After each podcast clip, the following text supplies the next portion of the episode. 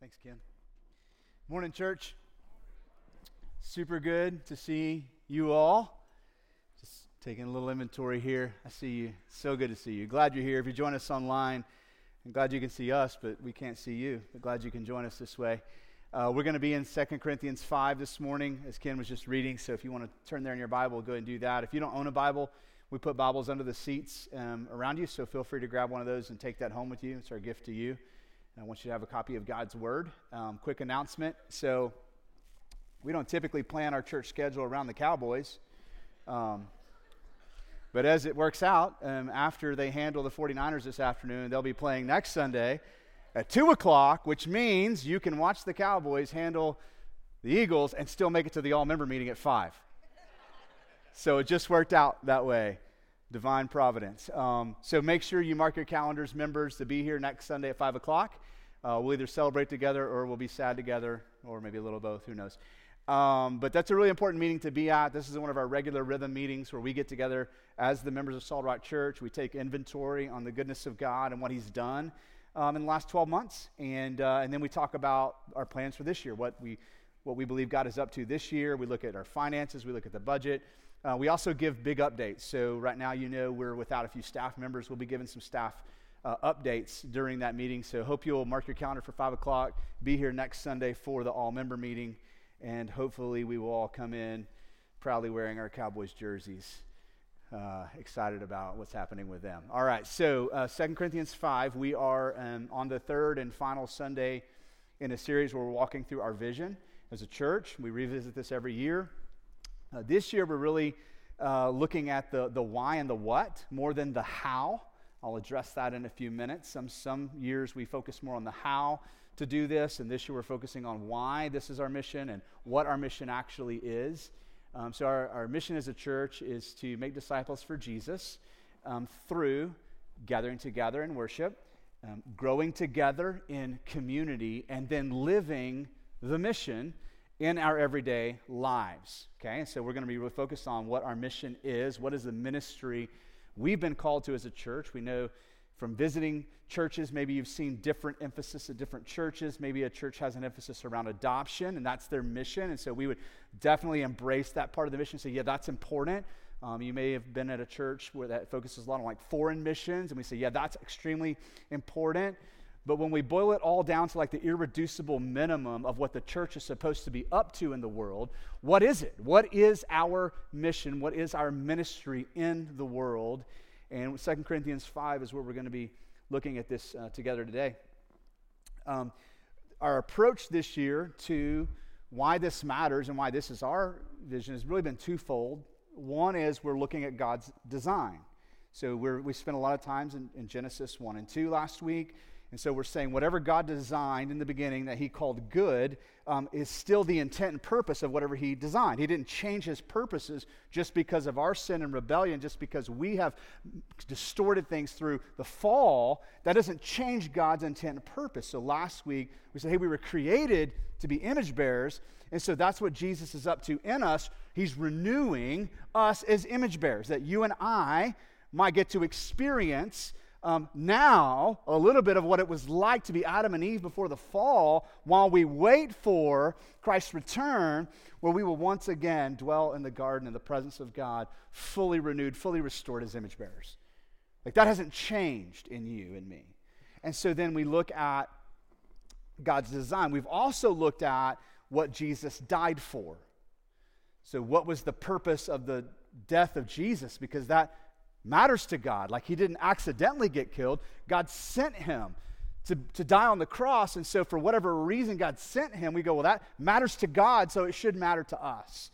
And so, from both of those viewpoints, we've been approaching our vision and, and asking the question what matters? Like, what should we be about as a church? What has God designed, and what has Jesus died to restore?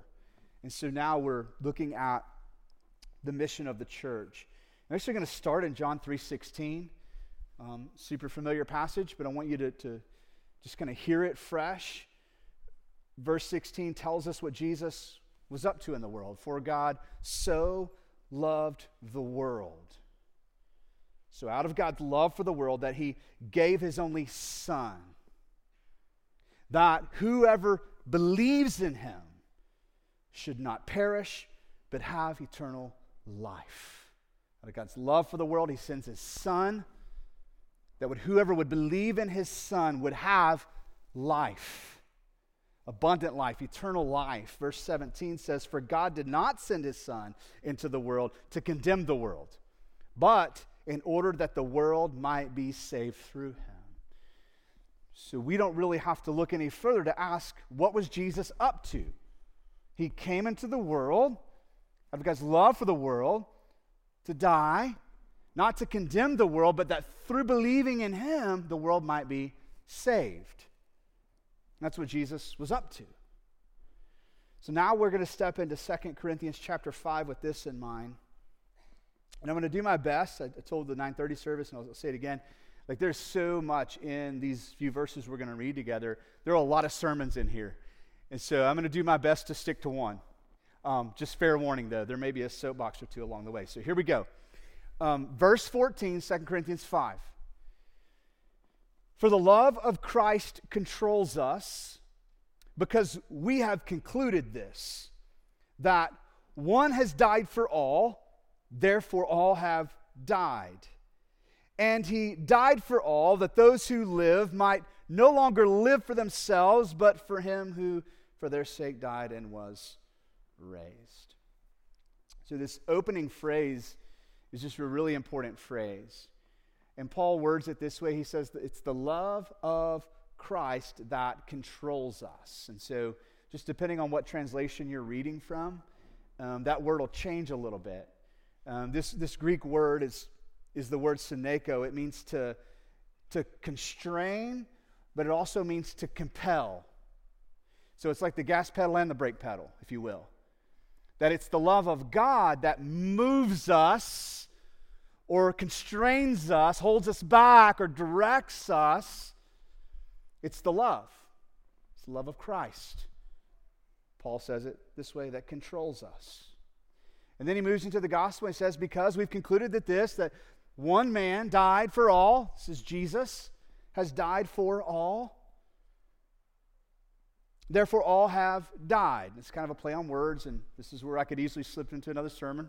Just a quick explanation. The idea is this that through the fall, through our sin, through our sin nature, um, this, that we are dead spiritually in the world, and we need a supernatural movement inside of us to truly bring us to life the way God intended and the way He designed.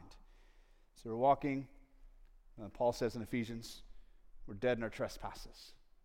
But this phrase, I think, is actually referring to a second death, a spiritual death, in the sense that when I come to Christ, I die to self.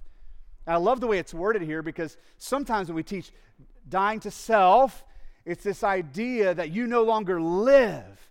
You no longer have personality. You no longer have joy. You no longer have anything in the world but just death. So you die. And actually, what's being expressed here is that, spiritually speaking, when we come to Christ, we die to our old selves, the corrupt self. And so, yes, Jesus has died for all, and all who are in Christ now have died. He's going to talk in a minute about the new creation. So, those who are in Christ, we have died to the old self. Thank God. But we're not living in death, we're actually living in life. He says, like, those who live might not longer live for themselves, but now we live for whom? For Him who, for their sake, died and was raised. And so now in Christ we live for him. So this if you kind of bookend that, it's the love of Christ that compels us, constrains us, moves us. So now we no longer live for ourselves, but we live for him. So whatever our mission is in the world, it comes out of his love for us. And listen, church, and not the other way around. It is His love that compels us and moves us towards holiness, righteousness, obedience, not the other way around. Not if you obey God enough, you'll finally earn His love. Like that's a backwards gospel. If I go to church enough, maybe God will show me favor. Maybe God will let me into heaven. If I, if I do enough for God, maybe He'll land me a new job or he'll do this nice thing for me. You see how backwards that is? It's the love of Christ that moves us and compels us to now live for Him. So, whatever living for Him means, it comes out of His love for us. That's what moves us. Okay, it's the end of that sermon. Moving forward. I would say this those who have been saved are now moved by the love of Jesus to live for Him. Now, verse 16, from now on, therefore. So, because that's true, from now on, things are going to be different. From now on, therefore, we regard no one according to the flesh, even though we once regarded Christ according to the flesh. We regard him thus no longer. Therefore, if anyone is in Christ, he is a new creation. The old has passed away. That's the all have died. The old has passed away, and behold, the new has come. I want to start first with the statement about Jesus that we once regarded him according to the flesh. When Jesus walked the earth, for the most part, humanity regarded him according to the flesh. They saw him as a man. They expected him to be flawed like us. They kept expecting to trip him up and for him to say the wrong thing and for him to reveal his real motive as, as a cult leader. And so he was regarded, but after the resurrection, what Paul is saying. We don't, we don't regard him that way anymore. We now see him through a supernatural gospel lens. We know that he is, was fully man, but he's also fully God. So we see Jesus differently now. Listen to this, this is big time. And this changes the way we see one another. From now on, therefore, we regard no one according to the flesh speaking specifically of those who are in Christ. For even though we once regarded Christ according to the flesh, we regard him thus no longer. Therefore, if anyone is in Christ, he is a, say it with me, new creation. So the Greek word here, gnosko, means to either know something or to, another way to, to say it is to recognize. So what Paul is saying is now that we're in Christ and all have died, the, the old is gone, and now we're walking as new creations, we, we, we notice one another. We recognize something different about one another. In the same way, we no longer regard Jesus just according to the flesh. We now no longer regard one another that way. We actually see one another through the supernatural gospel lens. You are a new creation. Like, that should change something right? It should change the way we see one another, the way we treat one another, the way we regard, know, and recognize one another. Because we are moved by the love of Jesus to now live for Him, the first thing he says this is we now know and recognize one another as a new creation. This would revolutionize your marriage, this truth. Um, Paul Tripp talks about it in, in one of his uh, marriage books about like how this works in the marriage that you no longer no, no, longer regard one another according to the flesh but you now regard one another as a new creation. You know what that like if i regard you as a new creation then i'm going to believe that you're for my good. And i'm going to pay attention more to what's right in you and less with what's wrong with you. And if i'll pay attention i'll notice there's actually more right with you now like i'm looking at you through the supernatural gospel lens you are a new creation I'm no longer looking at you through the lens of condemnation. Because Romans 8 1 says what? There is no longer condemnation for those who are in Christ. See how that could totally change our marriages and how it could change our relationships within the church? If I look at you and you look at me as a new creation, and we regard one another as such, I'm no longer looking at you through a critical lens a skeptical lens, the fallen world lens, but I'm seeing you for who you now are in Christ. I gotta be honest that I spent historically a lot of years in the church focused more on the flaws of others and the flaws of myself. Condemning myself and condemning others. Some of you, maybe you're here today and it's like you don't even regard yourself as a new creation. You notice more about what's wrong with you than what's right with you. You don't even recognize yourself as a new creation. But Paul's like, hey, do we believe the gospel? If we do, that changes things. It changes the way we regard one another. If you're a new creation, that should impact the way I see you, the way I treat you. Listen, this doesn't mean that we don't address things with one another. But there is a vast difference between coming alongside a brother or sister in Christ and helping them notice what God is doing in their life for the sake of transforming them and moving them towards holiness. There's a difference between that and condemning somebody. There's a difference. There's a difference between having a relationship with a brother or sister in Christ, saying, Hey, can I just share something with you? Can you give me some feedback? This is what it's like to be on the other side of you. And like, I know you're in Christ and I'm in Christ, and I want to share this with you. And, I, and, I sh- and we're curious about it. I'm like, Hey, I don't know what's going on in your heart. This is what I see. And you, you're like, Hey, well, thanks for pointing that out. And like, we can trust one another in that. So you get to participate in what God is doing in me, and I get to participate in what God is doing in you. Okay, there's, that's, that's still part of what it means to be in the church. But we do that through the supernatural lens of saying, hey, you're a new creation. I believe that.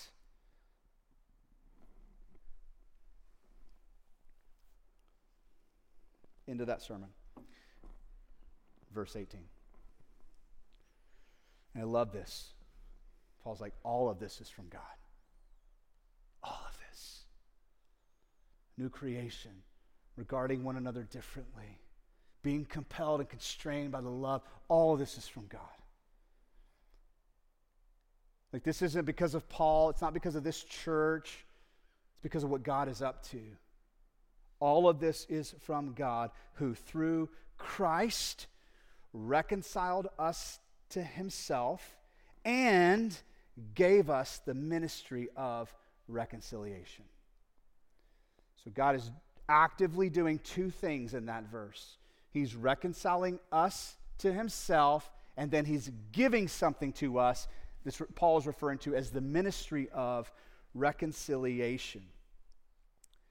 Now, the general idea here really applies to anything God is doing in your life that what He does to you, He wants to do through you.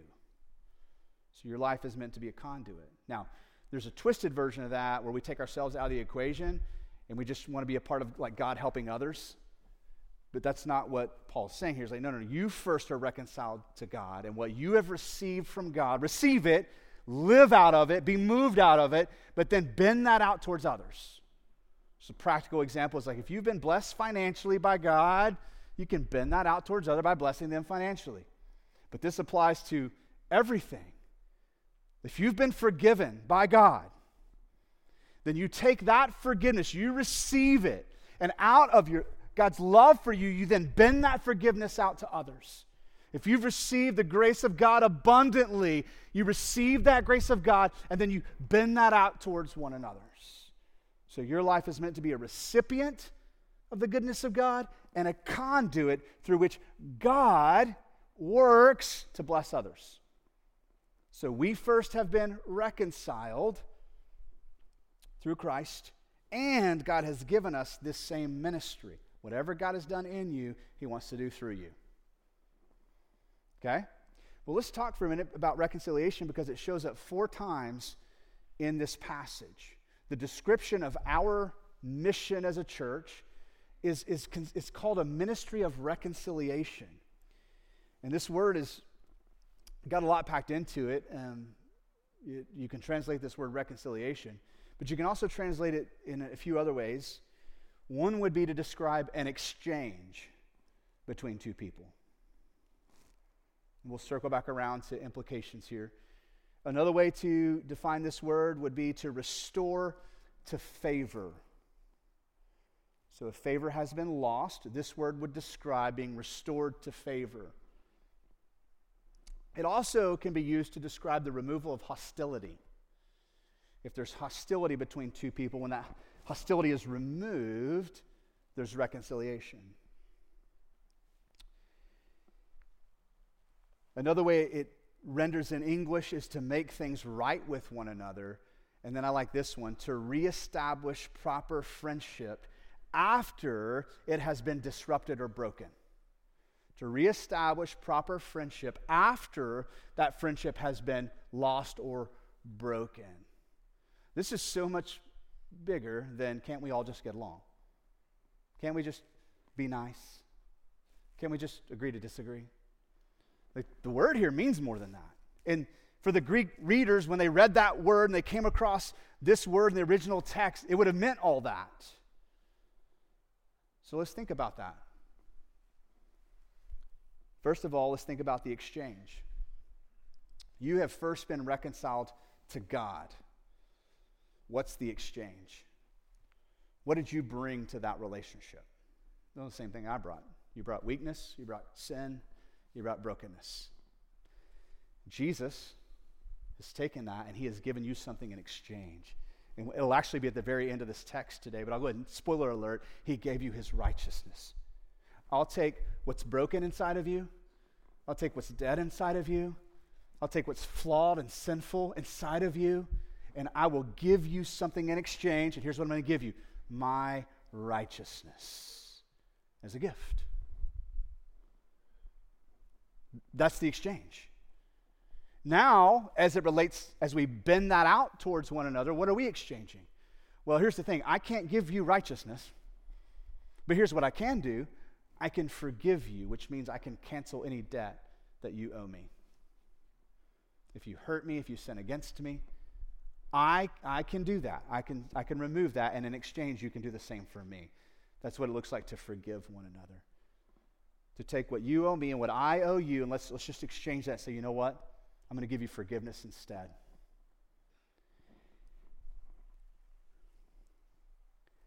We'll come back to the restoration of favor. I want to land there because that was just so powerful. But the removal of hostility. Ephesians 2, um, Paul is talking about the gospel and the implications of the gospel and how it connects us. And, and he talks about how the, Jesus, through his death on the cross, killed the hostility between us. So now the two can be made one. And so the idea that we've been reconciled first to God is that our hostility towards God has now been reconciled, it's been removed.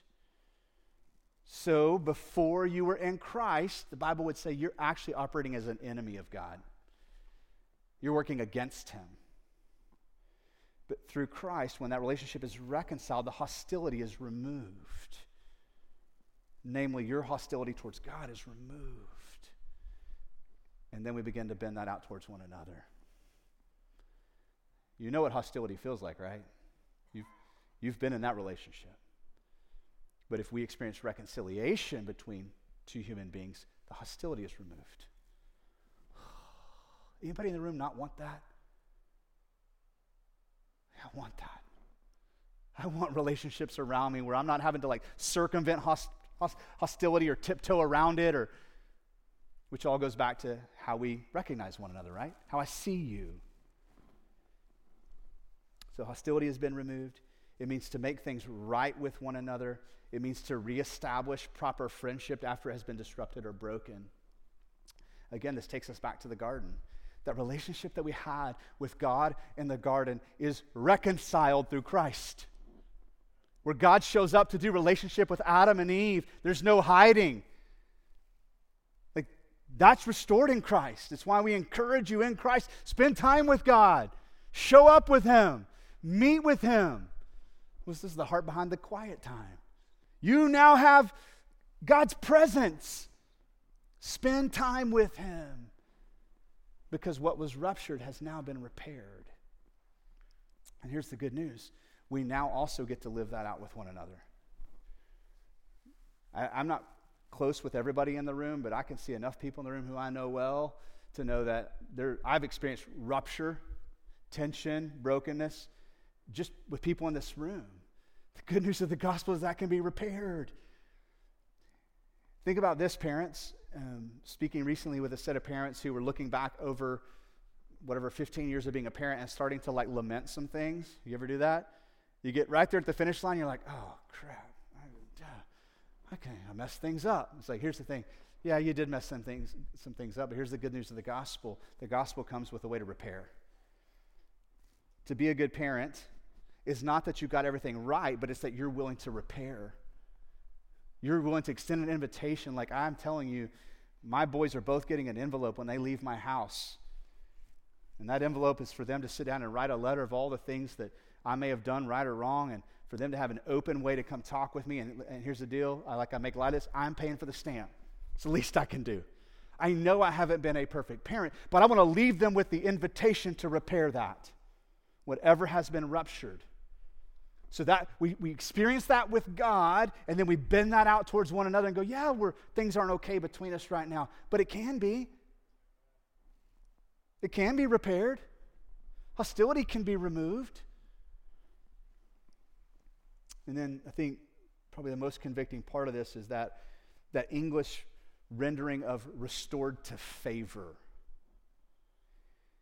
The um, best illustration I could think of for this would be embedded in the, um, the parable of the prodigal son, which is how we know that parable. It should be called the parable of the loving father. It's actually about him. We're the prodigal son, and God's the good dad in that story.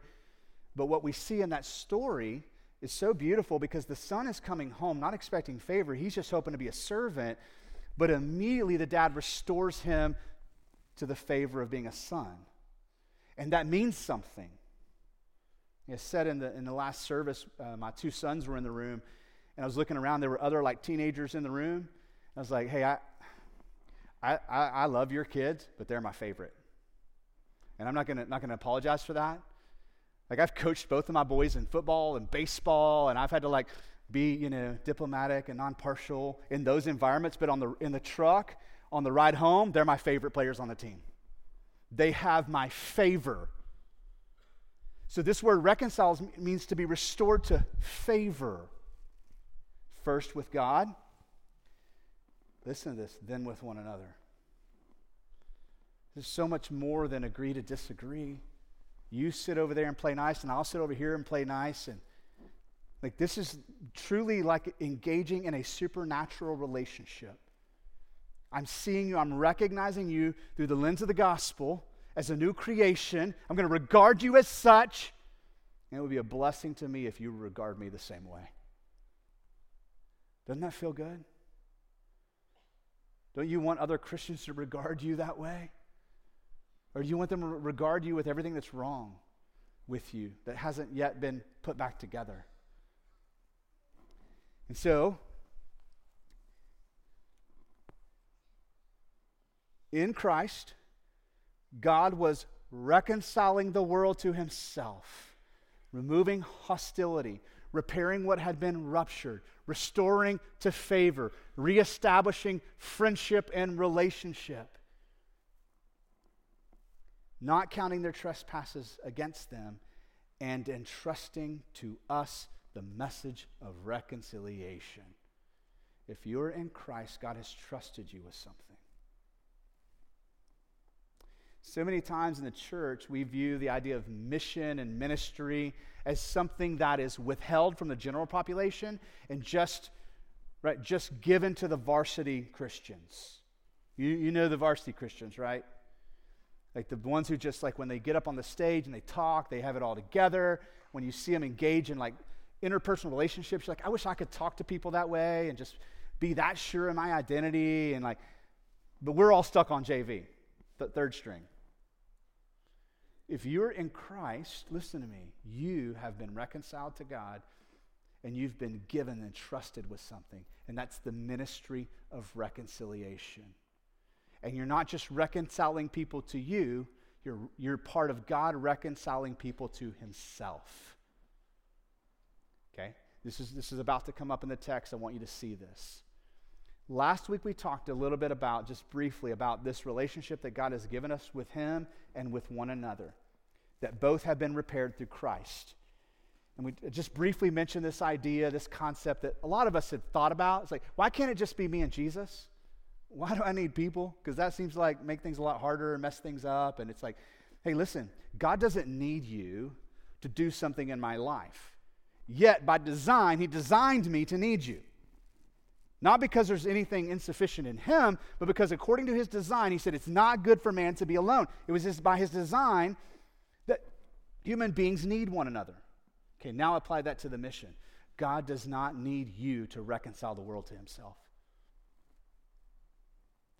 Yet he's entrusted that to you by his choice. He doesn't need you, he doesn't need me to save people. Yet, you are his plan A.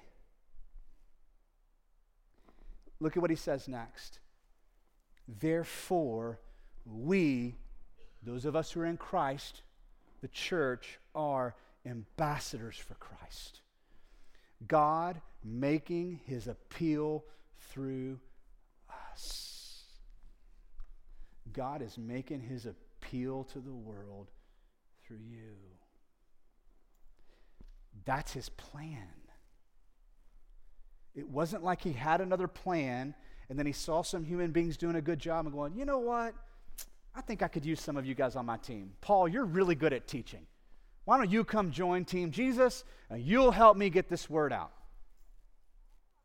God wasn't impressed with Paul. Paul was a hostile enemy towards God. God chose Paul as an ambassador, and God has chosen you.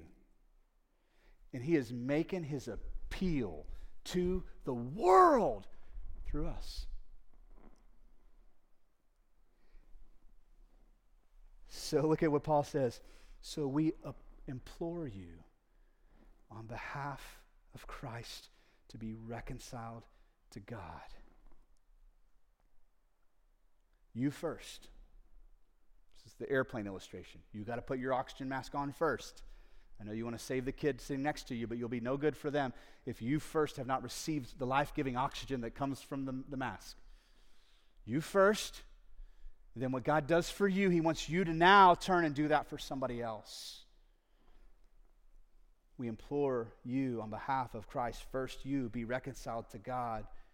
For our sake, He God made him, Jesus, to be sin who knew no sin. Listen to this. So that in him we might become, here comes the exchange, the righteousness of God. God the Father sent his Son to become sin, to take on our sin, to become sin, to become the one to bear the weight of our sin, to become the one to die for our sin. So that in exchange, we might become a new creation, created in the likeness of God in true righteousness. If you're in Christ, that was given to you as a gift the righteousness of Christ. And with that came this entrusted ministry. God's saying to you, I love you and I want you, and you have my favor and you're restored our relationships right now. I want you to help me do this for others. Some of you will go to Africa. Some of you will go to China. Some of you will go to Starbucks. Some of you will go to work tomorrow. Some of you will do this in your own home. You're my only plan. You're plan A. I don't need you, but I chose you. And I've entrusted you with this precious ministry, this precious mission of reconciliation.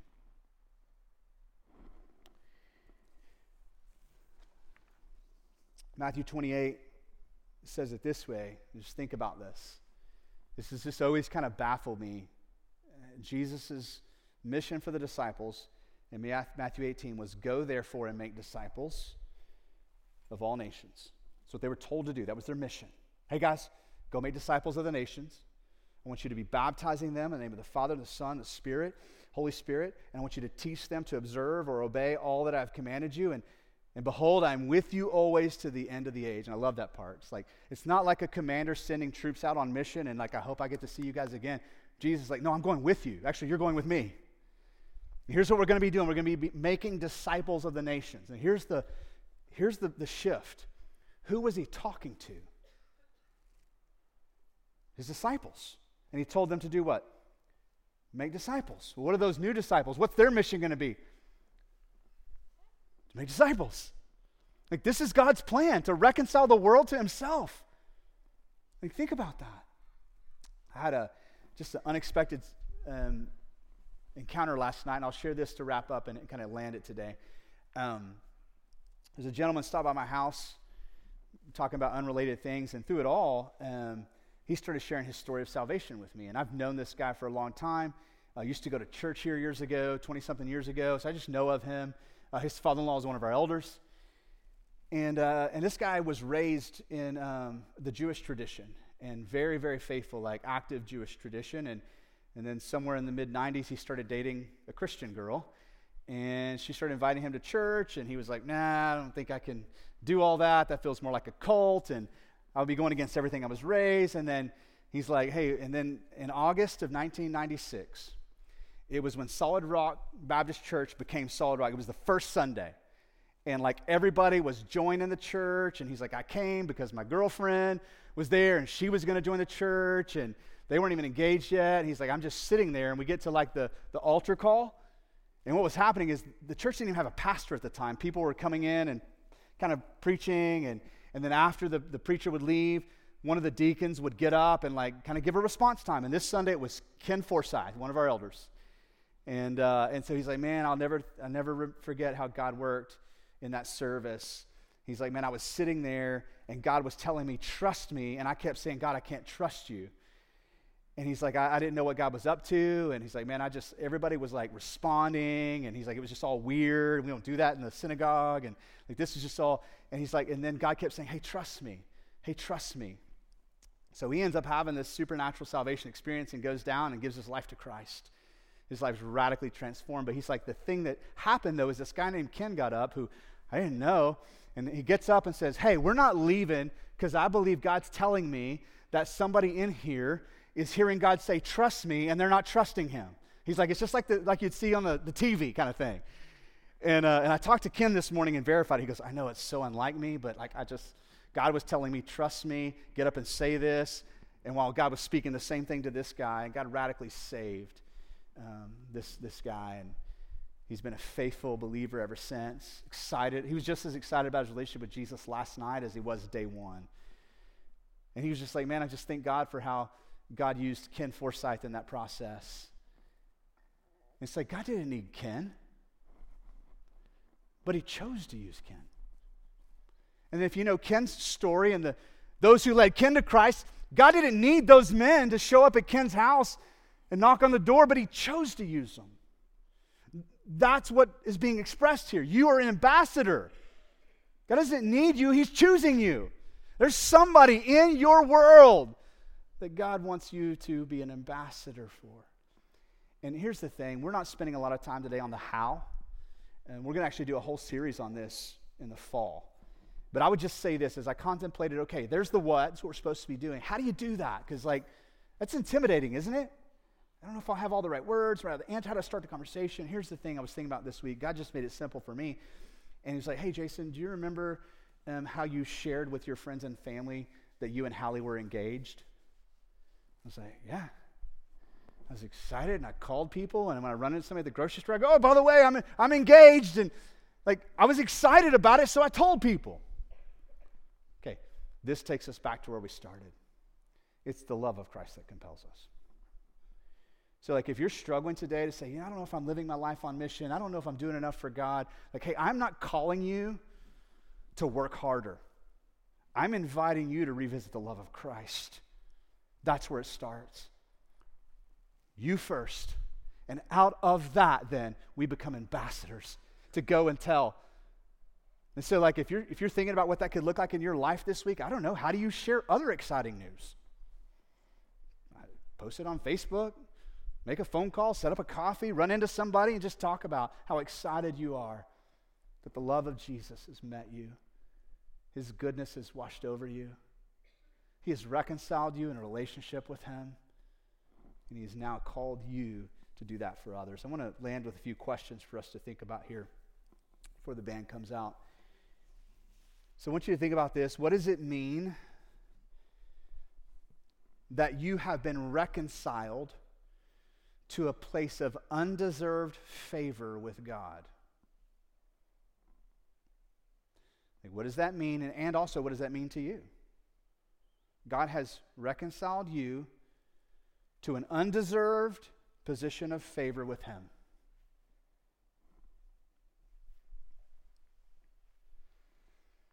Maybe what I just said a few minutes ago landed on you. Right now, how motivated are you to live your life?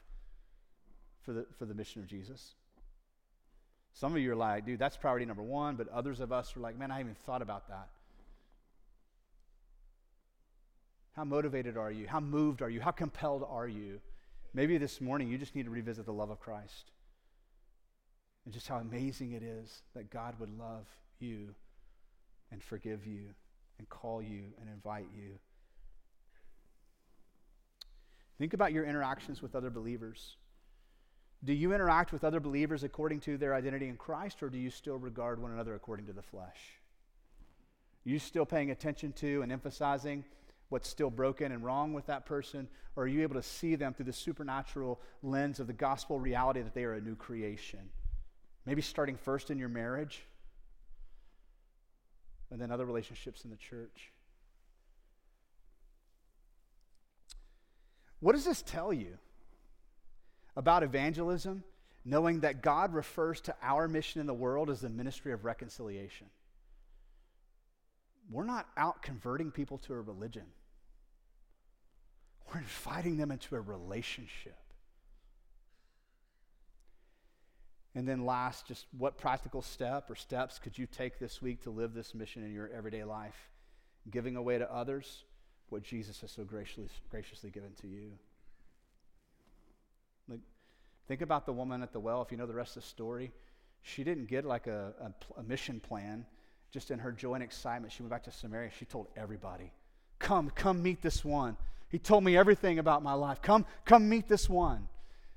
And so maybe you and I would go out into the world that excited this week. That would compel us to live the mission in our everyday lives. So we're going to pray together, and, and we'll have our prayer partners at the front. Something stirring in you, you'd love to just have somebody else pray for you. If you're sitting there, you, I want that, but then I'm afraid to get up, like, hey, you're worth it. Come let them pray for you. They would love to pray for you. Okay, you're worth their time. If you've got a question about the church or something that God's speaking to you, um, our elders will be available after the service. If you're new here, we ask all the elders to wear a lanyard so you can kind of easily identify us, but we'll be out in the commons. Just be honored to hear about what God's doing in your life. Somebody came up to me between services, like, I'll tell you what God's doing in my life. 64 years old. I got saved last Sunday. Give me a big hug, man. Say, I'm going to get baptized. I'm like, yes. That may be what you want to share, maybe you got a question. Maybe you're wrestling with something. Please come find us out, out in the commons area. So I'm going to pray, and then our, our worship team is going to come up and lead us to sing. If you want to stay seated, you can. If you're praying, you just want to do that, you can do that. Let's respond to God now. Father, thank you for this beautiful reminder of, God, what it means to be reconciled to you. God, before we even think about living the mission to help others, it's so important that we first have experienced your goodness and your kindness, your forgiveness, your grace, your mercy, your love. When we do those things for others, Father, it's, it's just an overflow of what we've already received from you. Father, thank you that the love of Christ does compel us, it constrains us, it moves us. What an honor, God, that you've entrusted us, God, as fallible and weak as we are. God, you see us as a new creation. You've entrusted to us this precious ministry. Father, now I just pray if there's anybody here who has not come to you for the first time, to be reconciled God, through Christ. That today would be that day of salvation that you, the good Father, would invite them. If they need to grab a prayer partner and an elder, God, just move them right now. Father, to place their trust and their faith in Jesus and Him alone. It's through Him and Him alone that we are reconciled, God. So, Lord Jesus, we pray this in your precious and your powerful name.